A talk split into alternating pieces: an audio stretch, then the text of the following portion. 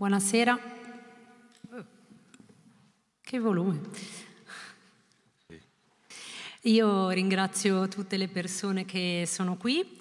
Eh, questo è il secondo appuntamento di Zemao, un ciclo che abbiamo con Palazzo Ducale inaugurato quest'anno, che si pone l'obiettivo di dare voce alla letteratura italiana contemporanea e invitare autori e autrici che hanno pubblicato più o meno recentemente. Il primo, il primo incontro è stato con Giorgio Vasta, pubblicato il suo ultimo libro su Palermo per Humboldt Books e per questo secondo incontro invece sono molto felice di dare il benvenuto a Giorgio Falco.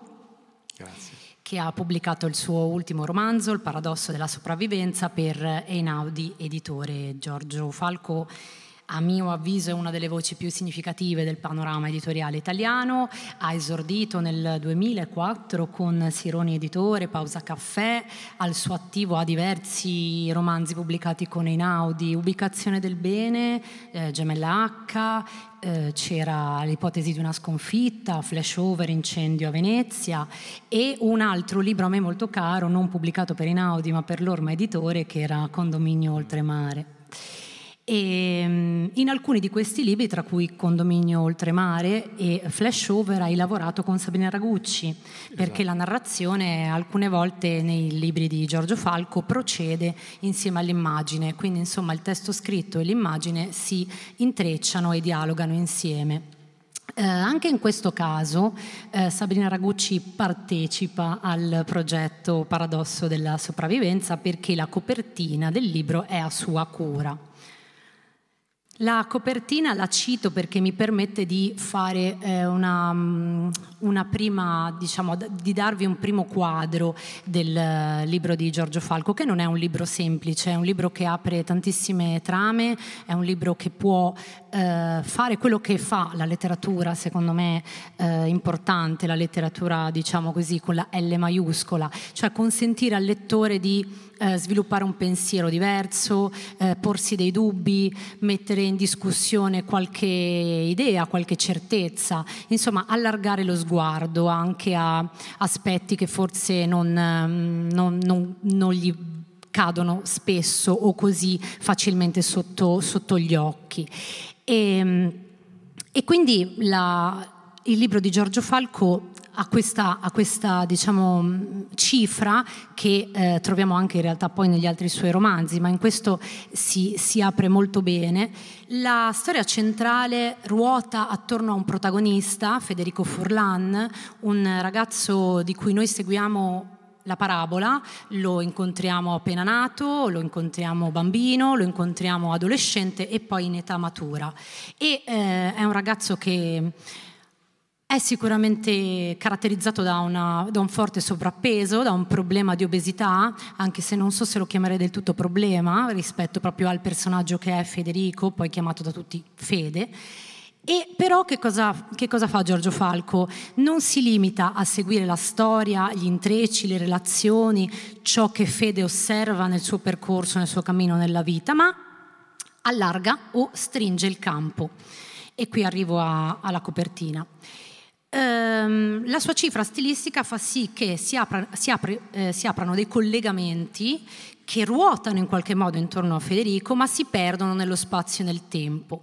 Quindi da Federico e da un museo e da una scoperta eh, noi arriviamo a parlare della Terra di 250 milioni di anni fa. Noi seguiamo la storia di un ittiosauro e noi quindi riusciamo a navigare e a seguire delle tracce che eh, la vita su questo pianeta ha lasciato e ha fatto sì che arrivassero a noi, che arrivassero a fede. E qui è quando in maniera sempre analitica Giorgio Farco allarga il campo. Ogni tanto invece lo stringe in maniera puntualissima e ad esempio arriva a descriverci in maniera certosina il contenuto di un dado star. Non scelgo il dado star a caso perché anche il dado star e quindi il concetto di alimentazione, supermercato, ipermercato, eh, prodotto confezionato, vedremo che ha un senso rispetto al percorso e alla parabola di Federico. E Sabrina Ragucci, e qui ti passo la parola, ci propone questa immagine che si ricollega direttamente al capitolo quinto e quindi al capitolo del littiosauro. Perciò partiamo da Mesozoico, partiamo da 250 milioni di anni fa e arriviamo poi ad oggi. Sì, eh, buonasera intanto e um, grazie per questo invito. Eh, in effetti è un libro che attraversa mh, mm, tutti questi anni, ecco, nascita, dalla nascita di Federico, detto Fede. Già il fatto che sia Fede, in fondo Fede è un nome che si può adattare a un uomo o a una donna, è un diminutivo che sta come, come, c'era una volta la scritta unisex eh, sui parrucchieri quando accettavano tutti. Quindi fede, ecco, mi, mi sembrava il, il giusto... Ehm, e poi è un dimezzamento no? rispetto anche, lo dice la madre stessa, no? la, la, voce narrante, non è Federico, no? che sembra quasi un nome da imperatore in disgrazia, in decadimento, e quindi eh, dimezzando eh, le, le lettere del, del, nome, in un certo senso l'amore dovrebbe eh, raddoppiare. E quindi eh, Federico, detto Fede, attraversa eh, la, la, la, propria vita, che è il nostro vivere dagli anni 60 in poi, ma eh, come spesso capita, incontra anche eh, tracce, mai come in questo caso si può dire traccia, eh, di ciò che eh, c'è stato prima di lui e prima di noi. No? Mm, in questo caso la traccia di eh, una foglia eh, che, che, diventa calco all'interno di un banalissimo ehm, eh, cemento di un, una qualsiasi periferia italiana, Qui invece nel romanzo diventa la storia dell'ittiosauro, quindi un, un, un pesce che è scomparso, una via di mezzo tra um, un delfino, un pesce eh, che appunto ha vissuto per parecchi milioni di anni e che poi è, è, scomparso 200 milioni di anni fa. Ma la cosa significativa ecco, è, è che noi pensiamo sempre il mondo in cui viviamo come qualcosa sì di fragile ce ne stiamo rendendo conto adesso, ma poi insomma, insomma in fondo il mondo non, è, non sarà poi così eh, un cataclisma. No? Invece la storia del, del, dell'itiosauro serve a ricordarci ad esempio che al posto delle, delle Alpi una volta c'era un mare, un piccolo mare, grande più o meno come l'Adriatico, e l'itiosauro morto in, in quel mare affondato proprio nel momento del parto, eh, ci ricorda appunto che è davvero tutto talmente labile che siamo qui, come si dice sempre, di passaggio. Mai come in questa, eh, in questa epoca ci sentiamo, e direi per fortuna, ecco, di passaggio e l'itiosauro ce lo, ce lo, ricorda. Ma siccome lì dentro l'itiosauro, in fondo, nel, nel calco, nel diventare fossile, no? c'è anche un ragionamento su che cos'è anche la fotografia in qualche modo. A me piace, quando c'è una storia, collegare magari ciò che può essere eh, saggistico concettuale, in questo caso, un, alla, anche alla storia in sé del, del del, che c'è all'interno del libro. E quindi questa storia viene fuori quando dell'itiosauro, quando poi la voce narrante con un tono eh, quasi da documentario ci dice questo è il fossile di chi ha vissuto e di chi è nato morto, fede è ciò che rimane, Prato Nuovo è il luogo in cui vivi, qui di fianco lavora tuo padre, Qui di fianco tuo padre ha steso tre fotografie su una scrivania e ha guardato davvero tua madre dieci anni prima che nascessi. Quindi è come se il tempo si incapsulasse no? all'interno di questo ufficio postale a mille metri d'altezza, in un luogo che è peraltro immaginario, e in questo tempo c'è eh, però la presenza anche della madre, una madre che è triplicata, se vogliamo, quindi anche in fondo banalizzata come viene richiesto dalle fototessere burocratiche e istituzionali, e però e lì no? vediamo questi dieci anni che sono passati, dieci anni che sono però già un abisso tanto quanto l'abisso dei 200 milioni di anni dell'Ittiosauro. No? La, dico sempre che in fondo quando pensiamo uno dei, dei, dei, pensieri che sono tipici no, del, del, nostro vivere, quando, soprattutto ecco, quando ancora c'era una distinzione più secca tra lunedì, domenica, eccetera, eccetera. Quando uno il lunedì in fondo pensava alla domenica pomeriggio, ecco, quello era già un abisso. E l'abisso sta già nella domenica pomeriggio, pensata al lunedì che è il nostro eh, piccolo itiosauro eh, portatile ecco, che ci portiamo sulla schiena. Allora, a proposito di, visto che hai anche detto incapsulato, mi hai fatto eh, savvenire un altro, eh, diciamo un altro filo conduttore potremmo, di cui potremmo dialogare, ehm, il contenitore. Eh, Giorgio Falco nei suoi libri, eh, oltre a seguire delle trame e a raccontare delle possibili vie eh, personali, sociali, fa anche eh, delle velate critiche, velate nel senso che non sono urlate, non sono pretestuose, si eh, emergono attraverso il ragionamento e attraverso la riflessione che il lettore insomma, porta all'interno del, del, suo percorso letterario, dello scambio che ha con, con, l'autore attraverso il libro. Questo romanzo inizia con una eh, figura retorica, con una metonimia che noi tutti usiamo costantemente quando diciamo ad esempio eh, ci beviamo, eh, beviamoci una bottiglia e quindi utilizziamo bottiglia, quindi il il contenitore per poi invece intendere che noi ci berremo del vino, quindi il contenuto. Ecco, Federico, o Fede, perché è già Fede, quasi da subito Fede, sì. eh, Federico Bam- Fede Bambino ha questa, ehm, quest- questa, rappresentazione del suo nutrimento, dell'immagine di sua madre che lo nutre, che passa attraverso il biberon. Quindi fede passa dal essere nutrito dal seno della madre, quindi avere questo rapporto corporeo, caldo, fisico, eh, semplice anche, naturale, a essere nutrito da un biberon. E lui non, non percepisce che quello che lo nutre non è il biberon, non è l'oggetto, non è il contenitore, ma è il latte che sta dentro. Quindi lui crea subito questa specie di rapporto eh, sfalsato con eh, la realtà che lo circonda e con gli oggetti.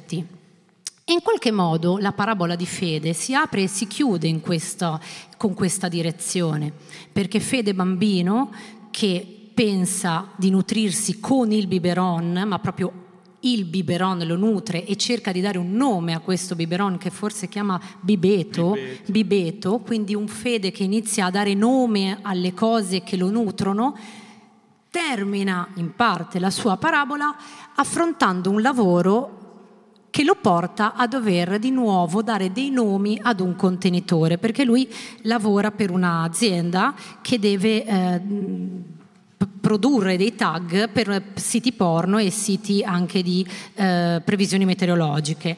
E quindi Fede sta seduto sulla sua sedia, guarda dei video o guarda delle nuvole e passa il suo tempo a dare un nome ad un contenitore. Quindi la sua parabola è di questo tipo e eh, scrive Giorgio Falco, il contenitore vince.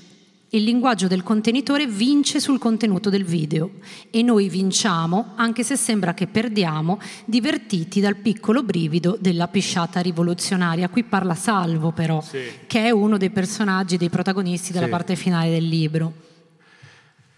Eh, sì, in effetti fede attraversa come capita spesso insomma alla nostra infanzia, poi c'è chi si è fissato magari con il biberon, chi con un orsacchiotto, gli oggetti di cui ci parlava Winnicott nelle sue teorie E nel suo caso, ecco, il biberon, anche l'essersi sforzato nel chiamare il biberon con, come ricordavi tu, Ilaria, Bibeto, anche se sembra in effetti un calciatore eh, brasiliano, eh, poi a Genova credo che si pronunci Bibeto, eh, sia perfetto, insomma. Il, ecco, Bibeto eh, quindi diventa per forza qualcosa di personale, altro che il tiosauro eh, da portarsi sulla, sulla schiena no? come una scimmia. Il bibetto, lui ha il lutto del biberone, il lutto del bibetto e il biberone è sepolto dentro di fede. No? E quindi eh, a un certo punto quando uno dice, lui dice quando si rapporta con, um, con Giulia, il, suo primo amore, no? per quanto magari un po' anomalo. Dice, ah, sento un gran vuoto dentro, no? Ma, no, ma tu non hai un vuoto, e dice lei, tu sei il vuoto che una, che, che, che, che compone un, un barile. Tu non, sei, tu non, hai un vuoto che, sei, che compone il barile, tu sei il vuoto che, che compone il barile. Quindi non eh, so, eh, so, eh, sottostimarti, Fede, in qualche modo eh, gli sta dicendo.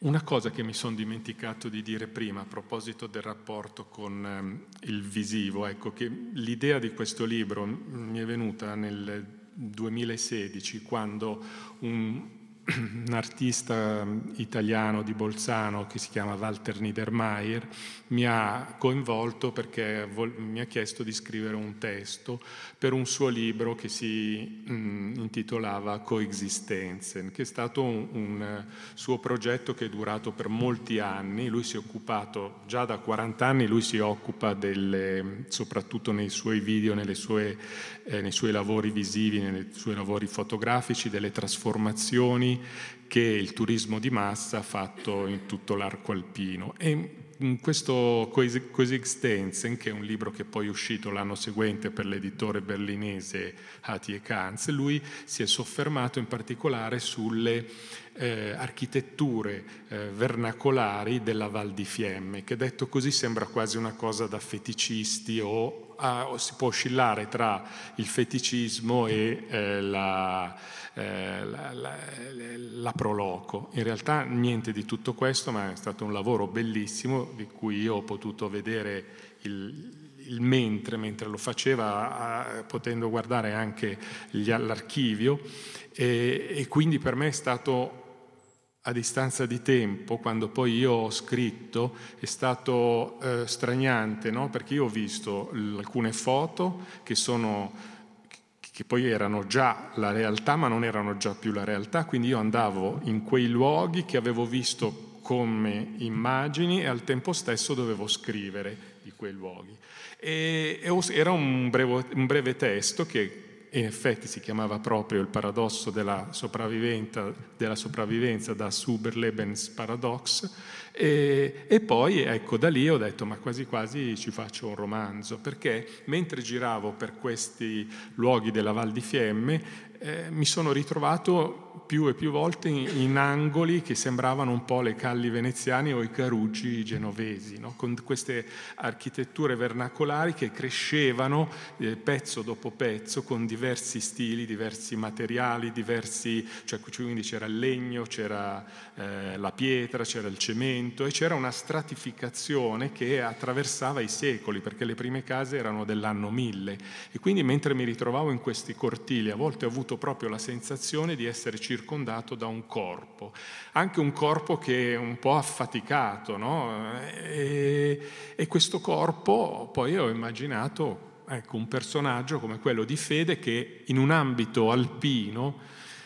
Può sembrare un po' spiazzante, straniante, siamo abituati a vedere magari la persona grassa, l'obeso, soprattutto per, di derivazione anglosassone, no? in un contesto suburbano, sdraiato sulla poltrona, sdraiato sul divano, sdraiato sul letto, che ingurgita, eh, che ingurgita schifezze e guarda il televisore. Qui invece abbiamo quasi in un ambito in cui tutto eh, rimanda alla salute, al movimento, all'esserci fisici, no? come corpo, come presenza, alle camminate, tutto è salute, ci sono le, le strutture sportive, ti puoi fare salto col trampolino, puoi fare di tutto a Prato Novo, no? in questa immaginaria località alpina, ecco lui invece è una sorta di corpo semovente, cioè c'è, non c'è, può fare alcune cose, ma alcune cose non le può fare. E per assurdo, per paradosso, per meglio dire, anche quando la sua eh, mezza, diciamo,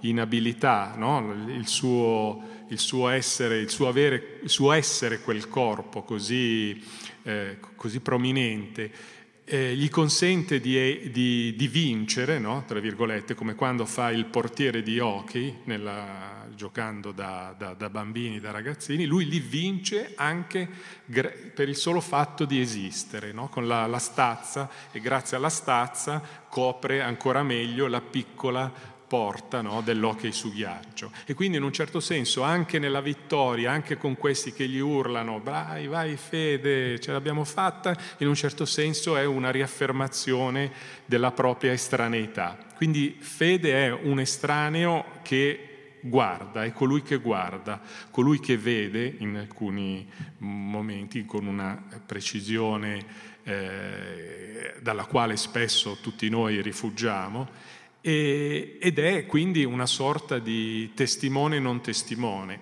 Mm, fede è eh, dentro il mondo, ma un po' come queste madonnine che si incontrano no? anche nei luoghi. Spesso quando passeggiavo in quei luoghi vedevo queste madonnine del Settecento buttate lì, no? che, di cui nessuno guarda più, però fa parte, come dire, è fede, no? è, fede, ma sì, chi è? Ma sì, è fede. Eh, tant'è che lui stesso, in un certo senso, eh, cerca di marchiare il proprio territorio eh, nell'unico modo in cui forse riesce, che, che poi è un modo già immateriale, cioè vincendo in un videogame nel videogame di Popeye e quindi potendo scrivere nella top 5 chart il nome Fede. Cioè lui lì ha vinto, no? ha vinto perché lì non c'è bisogno del, del, di, di, essere scattanti. No? Lì, l'importante è avere queste dita eh, grassocce ma in fondo agili che muovono il sesto dito, il joystick, come se fosse una parte di sé. E questa nuova parte di sé serve a dimenticare se stesso, dimenticare tutto il, il, il, passato, dimenticare appunto che da qualche parte in quel corpo che si allarga sempre di più è sepolto il biberon, il bibeto. Il bibeto. Eh, sì, il, e, anche, e, alla fine anche il videogioco, il videogame è un contenitore sì. e quindi lui di nuovo si ritrova all'interno di qualcosa che è è proprio un, eh, insomma, un fil rouge no? nel tuo romanzo, questo, questo rapporto, sì. questa, sempre questa trasposizione. Eh, lo, lo, abbiamo poi anche nel supermercato, per esempio. Io non sto eh, volutamente andando in ordine rispetto alla trama del libro perché vorrei che il libro poi ve lo leggeste, non ve lo voglio raccontare. Quindi voglio dare degli spunti, delle, delle riflessioni, far sì che l'autore che è qua con noi possa darvi, raccontarvi eh, dei particolari, ma non voglio assolutamente rivelarvi troppo troppo di questo romanzo e comunque sarebbe impossibile perché è veramente ricco e in un'ora non potremo mai eh, esaurire i temi. Però c'è una cosa di cui volevo parlare e questa invece sì. Ehm, nella sua parabola Fede ha diversi eh, momenti e diverse relazioni, quasi mai condivise, sono vissute a blocchi. Ha la relazione che citavi prima con Giulia, poi eh, ne ha delle altre, quella che citavo del lavoro con Salvo fa parte diciamo, della, della dirittura d'arrivo, della sua, della sua, del racconto, ma a me interessa il medico, mm. mi interessa parlare con te del dottor Kless perché io avevo, ho, mm, ho fatto questa riflessione un po' così trasversale, però nel 1923 è stato pubblicato La coscienza di Zeno e Zeno ha questo rapporto malsano col suo dottore il dottor S, che è veramente un dottore che lo accusa, lo, lo prende in giro, lo denuncia, eh, insomma sappiamo che, che, che, pubblica per dispetto i suoi diari, eccetera. e quindi tendenzialmente ci arriva come un personaggio sicuramente negativo e Zeno come un protagonista che eh, odia la vita e la risolve odiando in parte se stesso, mentendo e, e, e andando eh, in questa direzione. Il rapporto di fede col medico invece è particolare perché non sono riuscita a capire e ti voglio chiedere come tu hai invece interpretato questo medico? Perché intanto il libro Il paradosso della sopravvivenza, questo titolo, noi per la prima volta lo troviamo raccontato proprio dal dottore. Il dottore di fede, il dottor Kless, lo conosce e lo, lo segue da quando è bambino e ha una bilancia che non pesa più di 150 kg. Quindi quando Fede comincia ad avere dei problemi di peso, Fede oltre i 150 kg non sa mai quanto può effettivamente pesare. E anche questo dici, ti puoi chiedere come lettore, puoi riflettere e pensare se è una cosa bella o è una cosa brutta comunque da fare, è una cura o è un sopruso. E, e contemporaneamente quando Fede diventa grande, quindi cerca invece un confronto con il suo dottore, col dottor Kless, il dottor Kless gli dà questo, eh, questa teoria medica americana che è il paradosso della sopravvivenza, ovvero paradossalmente le cose, in questo caso gli alimenti che ci dovrebbero uccidere, il modo in cui ci nutriamo male, ci abbuffiamo e ci dovrebbero avvelenare, per una sorta di paradosso sono coloro che invece diventano eh, la nostra protezione e ci aiutano a sopravvivere. E quindi il, eh, ciò che ti avvelena diventa una protezione.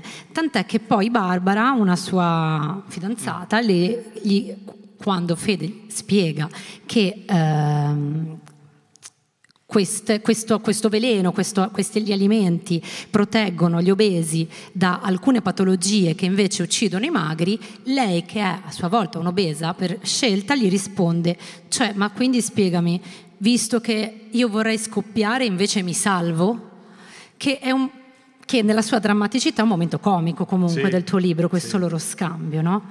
Sì, che poi per l'esattezza Barbara viene ribattezzata in modo molto eh, spietato, ma siccome, ecco un inciso tutto, siccome il nomignolo le viene affibbiato in ambito lavorativo e quindi come al solito, come spesso capita, siccome il cosiddetto mondo del lavoro una sorta di enclave nella quale possono eh, accadere molti fatti spiacevoli, uno di questo può essere ad esempio essere ribattezzate Barbie Cassonetto.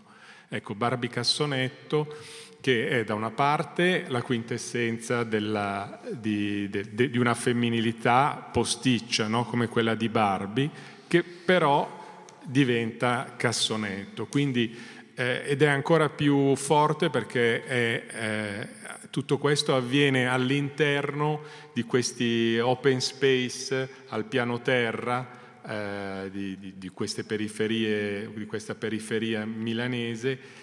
E, e lei non fa nulla no, per, ehm, per, sottrarsi anche alla propria condizione di Barbie Cassonetto. E tuttavia quando poi viene eh, a conoscenza ha un, così, un, un dispiacere, chiaramente non fa piacere. Ecco. Però quello che mi interessa, ecco, in fondo tutto il libro, tra i vari temi che sono presenti nel libro, c'è quello sia del tempo, no? Che è quello della caduta. Quindi spesso pers- cadono delle cose, cadono dei frutti, cadono, cade una funivia e al tempo stesso anche il tempo, come possiamo manifestare il tempo che passa. Ecco, a proposito di Barbie Cassonetto, quando ancora non era Barbie Cassonetto, quindi credo che sia ancora più pregnante, perché è il momento in cui Fede la vede per la prima volta, no? La vede e questo volevo testimoniare ecco, il tempo, come, come posso rendere a livello narrativo il tempo che, eh, che, passa, un tempo che è così spazzatura, che è così cassonetto perché avviene in questa periferia, in un, in un, eh, in un open space all'interno di un seminterrato. La vede avanzare nel corridoio del seminterrato aziendale all'inizio del turno, cammina bevendo una bibita in lattina, aspira il contenuto della cannuccia piegata, cammina e non si stacca mai dalla cannuccia, non abbassa mai lo sguardo sguardo, la cannuccia le consente di fissare l'orizzonte fronte dell'open space, l'espressione è fiera, sfrontata, strafottente, ma passo dopo passo nel lungo corridoio dell'open space perde sicurezza, come se il vuoto creato dentro la lattina tramite la cannuccia si riversasse nello sguardo. Ecco, quindi questo in, nel giro di pochi passi, cioè come un, un meccanismo eh, all'interno della scrittura, all'interno di quello che accade, per cui il liquido che si svuota all'interno della cannuccia e che in fondo contribuisce a, a, a non essere più, a non farla più essere Barbara, ma già sta diventando no? Barbie Cassonetto. Lei ancora non lo sa, noi non lo sappiamo e poi lo scoprirà più, più, più avanti. Eh, questo inciso di Barbie Cassonetto, Barbara... Per il medico, sono a, io che ho... Sì, medico, sono partita dal eh, medico. Scusa, no, a proposito del medico, ecco il dottor Kless, che, che, poi il dottor Kless, se vogliamo, è un tipo di, eh, di, di, di scrittore non scrittore, perché ha questa eh, patologia, se vogliamo, di scrivere su queste agende molto novecentesche tutto ciò che dice ai suoi pazienti. Quindi può dire, ad esempio, eh, il, 15, so, il 15 maggio 1958 alle ore 16.50 che cosa ha eh, prescritto a un, bambino, il bambino XY di anni 12. Ecco. E questa è, è, è, è se vogliamo, è eh, questa ossessione no, di scrittura, in qualche modo lui cerca di trasmetterla a, a fede, ma non per diventare uno scrittore, quanto per eh, avere una presenza all'interno del proprio atto no, del mangiare. Ma al che Fede giustamente dice sì, però ehm, non mi interessa, no? mi interessa, Fede è anche un lettore, no? mi interessa leggere, ma scrivere, cioè se lui iniziasse a scrivere ciò che mangia, Scrivere diventerebbe più importante, scriverei in presa diretta ciò che mangio e al tempo stesso mangerei senza gustarlo appieno, quindi che, che poi spesso noi dormiamo mentre mangiamo, non ci siamo, no? chissà dove siamo mentre mangiamo, questo avrebbe aggiunto Fede. Però al tempo stesso mangerei senza gustarlo appieno, è come se mangiassi indifferita, ancora il tempo, no? mangiassi indifferita in un altro anfratto del tempo, e poi a un certo punto, in questo dialogo con il dottor Kless, dice o mangio o vivo, o mangio o scrivo, o vivo o scrivo, che sembra quasi un ritornello, in effetti potrebbe diventare un tormentone se ci fosse un, un interesse collettivo per la letteratura. Ecco. Sì, tra l'altro io poi quello tutto, poi mi sono persa con Barbie perché anch'io eh, vado a ruota libera, però il collegamento con Zeno era fatto perché 1923-2023 sì. siamo proprio un, è, è, passato esattamente un secolo, c'è questa figura del dottore che comunque è sempre un po' ambigua perché non si capisce se poi di fatto aiuta eh, sì. il paziente o se lo eh, limita. Nel caso di Fede questo discorso della bilancia e questo discorso del paradosso forse più che aiutarlo lo, lo blocca, lo, lo, rinchiude ancora di più, sì. ma anche perché i due protagonisti, anche Fede sicuramente si sente inadatto a quel tipo di vita, a quel tipo di società e mh, non vive bene la sua condizione, però Fede non lotta, Fede non è un protagonista eh, che battaglia, non è un protagonista feroce, è un protagonista che osserva, è un protagonista che in qualche modo riesce anche a tenere un equilibrio laddove tutto intorno a lui crolla, mm. ad esempio al momento della funivia, la mm. funivia crolla ma lui va via, se ne sì. va. Sono i personaggi invece intorno a lui che combattono e lottano. Giulia che cerca di costruire gabbie, Barbie o Barbara sì. che cerca di mangiare, lei dice proprio per stare male, cosa che Fede non dichiara mai. No. E in qualche modo gli ultimi incredibili protagonisti che sono Salvo e Tony, che anche loro sono poi di fatto eh, alienati no? mm. dalla, da, dalla, società. Quindi alla, alla, fine Fede, per quanto è il protagonista che nella sua parabola è eh, quello che parte svantaggiato, forse invece è il perno che riesce a mantenere, nonostante tutto, un equilibrio.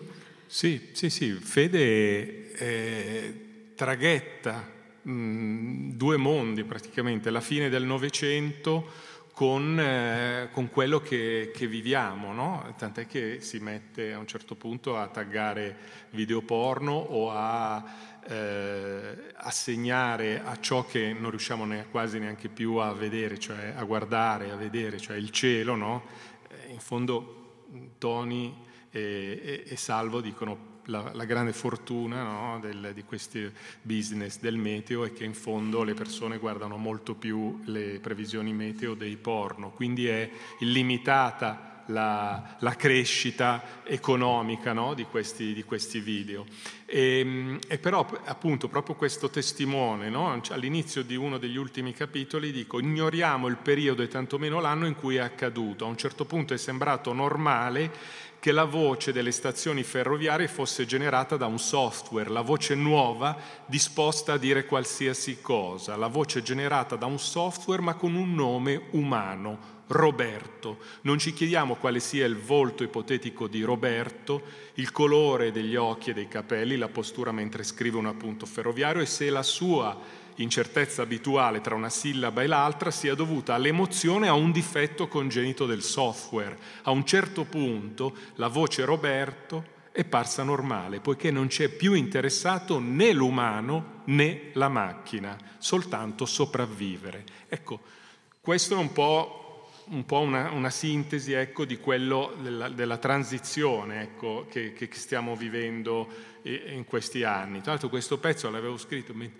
anch'io ho attraversato la voce di Roberto e la voce di Roberto è entrata dentro di me per tanti, per tanti anni, poi mentre scrivevo il libro una volta ero in stazione e ho detto ma questo è Roberto, con questa voce, questo è Roberto.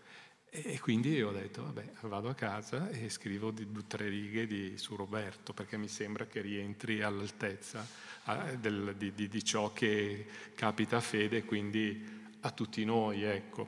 In fondo tutti noi siamo, chi più chi meno, nelle condizioni di fede. A un certo punto eh, Giulia le dice, ti ripetono stronzate da quando sei, al, da quando sei nato, no? non, non, non ci credi in realtà quando, quando lei gli mette eh, fede in una condizione di sottomissione sessuale tale per cui lui non può godere se non attraverso il cibo. E, e, e qua perché c'è questo desiderio, questa, sempre questa cosa, questo desiderio della novità, desiderio dell'evento, ogni cosa è un evento, non, non, quasi non esistono più i fatti, no? perché bisogna creare una narrazione tale per cui anche una partitaccia deve essere per forza indimenticabile, storica o mitica e poi insomma vogliamo mettere qualsiasi eh, appiccicare qualsiasi sensazione o sentimentalismo dietro questa, questo sensazionalismo. E quindi, insomma, eh, ecco, le parole, invece fede in un, in un certo senso, ciò che può sembrare una cosa anche sgradevole, ciò che è una cosa sgradevole, come tutta la parte del libro su, sui tag dei porno, che prevede quindi un'analisi del, di ciò che accade no? Al, su, all'interno, video, all'interno, del video di persone che magari hanno, fatto, hanno, girato quella scena magari dieci anni fa dall'altra parte del mondo, magari sono anche persone morte, ma come ripetono eh, durante il training no, de, che, che, fanno a fede, in fondo è solo pre, questo presente, no? il presente dell'hashtag, che poi che in un certo senso l'hashtag congela perché Salvo dice un tag è per sempre. No? Eh, ogni tanto quindi dispensa queste, questa sorta di, di, di, di, di, piccola direttiva aziendale che poi diventa sempre qualcosa, qualcosa di più, insomma,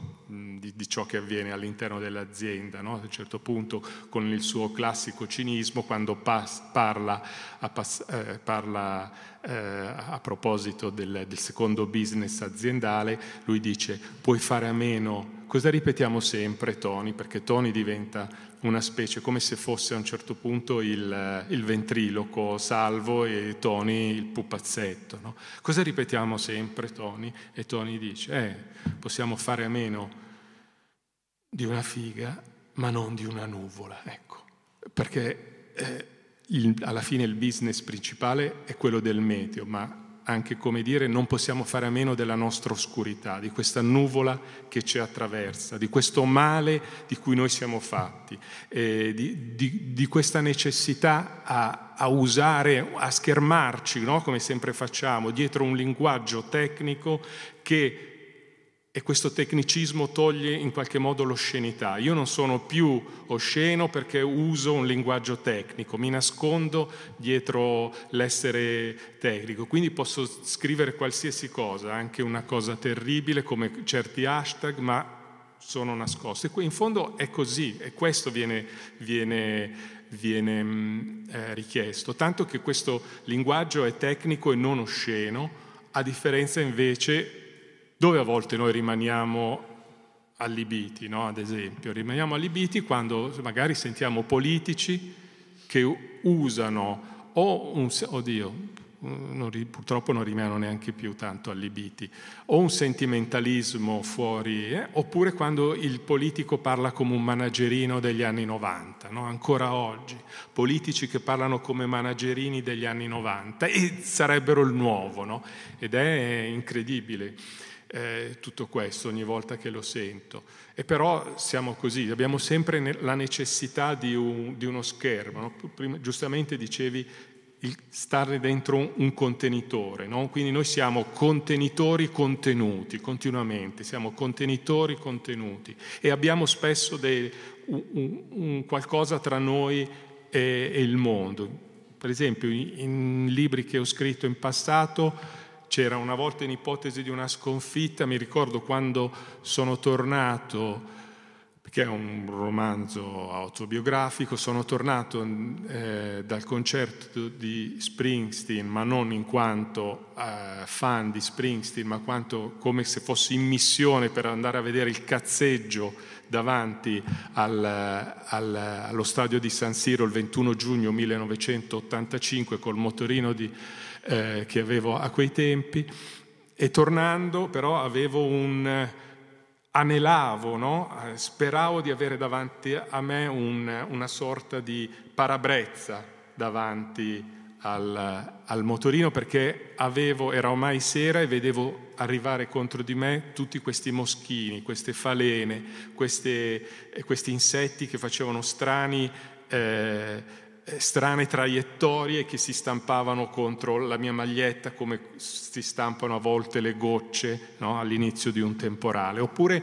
nella gemella H, questo sì era un, un, ehm, c'era un, un, un, dispositivo, un dispositivo oramai usato pochissimo, cioè un cannocchiale. No? Quando c'è la corsa ippica il, uno dei personaggi del, del, romanzo, l'uomo di Lennart, guarda la, cor, la, corsa dei cavalli, il primo Gran Premio ippico di Merano, attraverso no, il, il, cannocchiale, cioè le persone che sono lì assieme all'uomo di Lennart. E quindi tutto si ingigantisce perché noi non vediamo più No, se io avessi adesso un cannocchiale eh, ingigantirei alcuni dettagli e quindi in quella fattispecie c'era il cavallo del fantino italiano, un cavallo italiano che nel 1935 era bastonato, era frustato per andare più veloce dal fantino italiano, perché doveva vincere, perché c'era il fascismo, perché doveva essere la vittoria del cavallo italiano su Roi de Trèfle, no?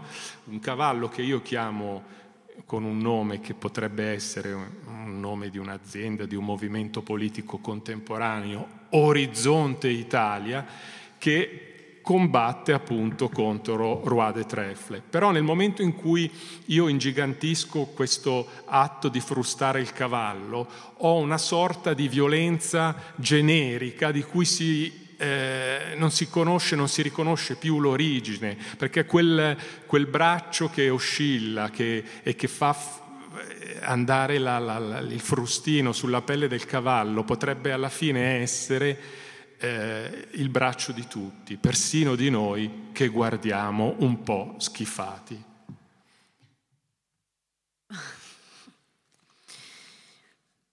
Bene, e effettivamente poi quello che, che succede leggendo il paradosso della sopravvivenza è che nonostante tutta una sorta di, almeno per quello che mi riguarda, immedesimazione al personaggio di fede, a questo essere ingozzati di qualcosa, che possono essere anche immagini, che possono essere oggetti, eh, si va poi di fatto a provarla. No? Quindi sì, anche quando parla Salvo, il suo essere volgare in maniera tecnica eh, riesce a dare fastidio forse più, ce lo dicevamo prima, di quando con le insomma, battaglie linguistiche che si stanno facendo, si cerca di farlo in maniera invece diretta e provare a evitare l'utilizzo di alcune parole. Ecco, invece in questo caso forse proprio l'eccesso di utilizzo di queste parole con grande spontaneità e tecnicismo ti crea forse più rifiuto che quando eh, ti viene imposto di non, di non farlo. Io però ti volevo fare, sì, perché poi lascio lo spazio se qualcuno avesse qualche domanda,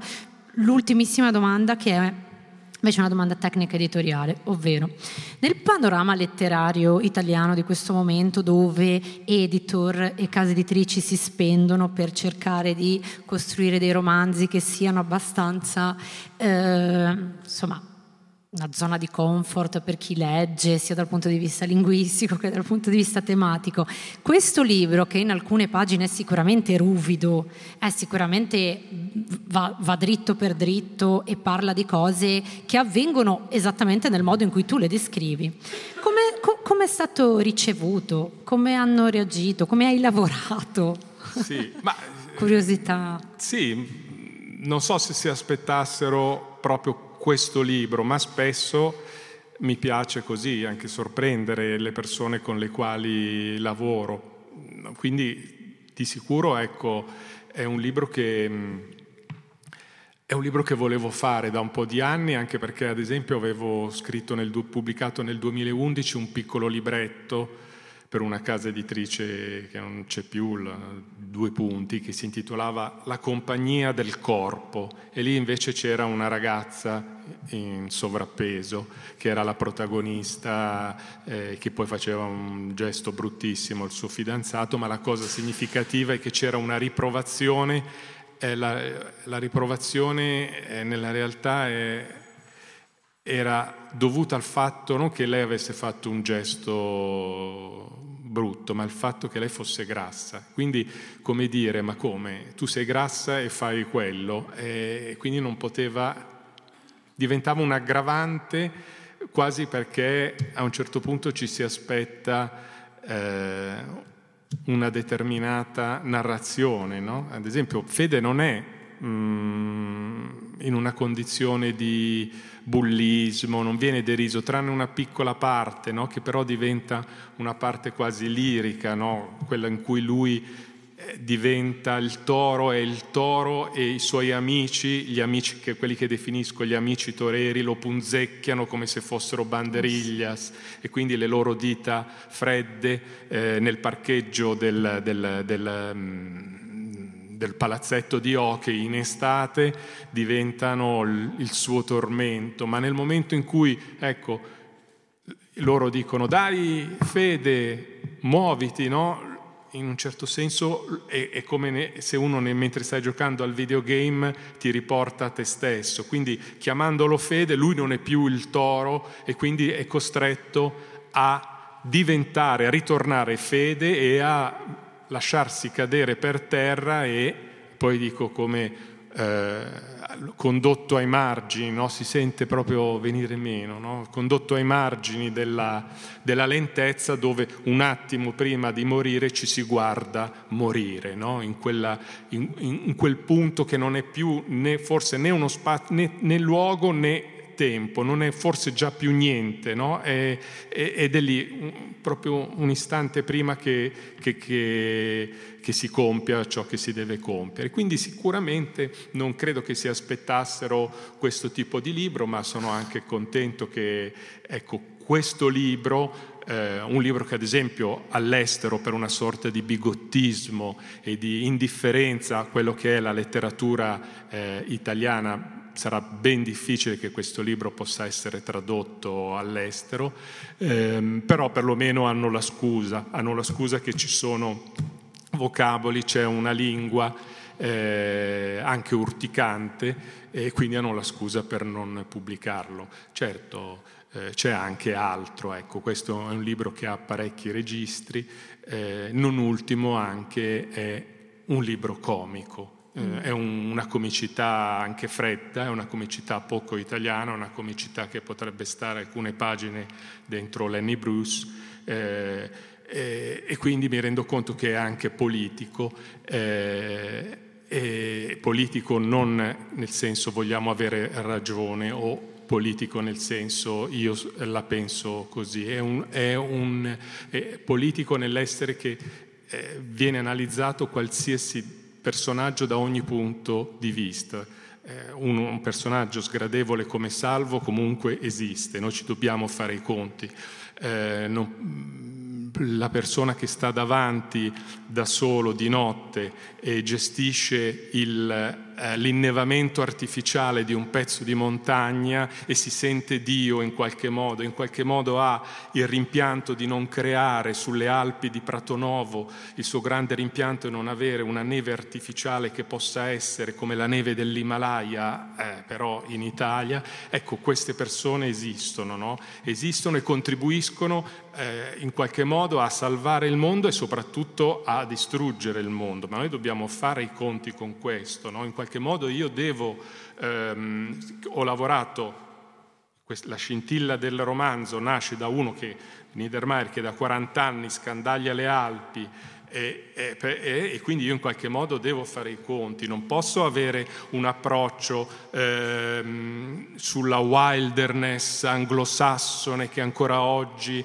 è dentro eh, la narrativa italiana che sta tra, oscilla appunto tra un passatismo otto-novecentesco della montagna come luogo eh, e la wilderness anglosassone, che mi rendo conto è la cosa che più eh, tranquillizza e che più eh, rende felici la lettrice e il lettore. Però per me la montagna è fatta anche di parcheggi a mille metri d'altezza in cui gli amici toreri infilano le banderiglias no, nel corpo di, di, fede. Quindi questo a me interessava fare un libro eh, di questo tipo, un libro come molti altri un po' spiazzanti se vogliamo fare, tant'è che io stesso, io stesso mi sono messo nelle condizioni, e non è spoiler ma mi piace ragionare anche in queste eh, situazioni, no? Sulle... Mm, sulle, su, sui modi no, in cui una persona arriva attraverso un, un processo no, di scrittura al, al, punto in cui vuole arrivare, cioè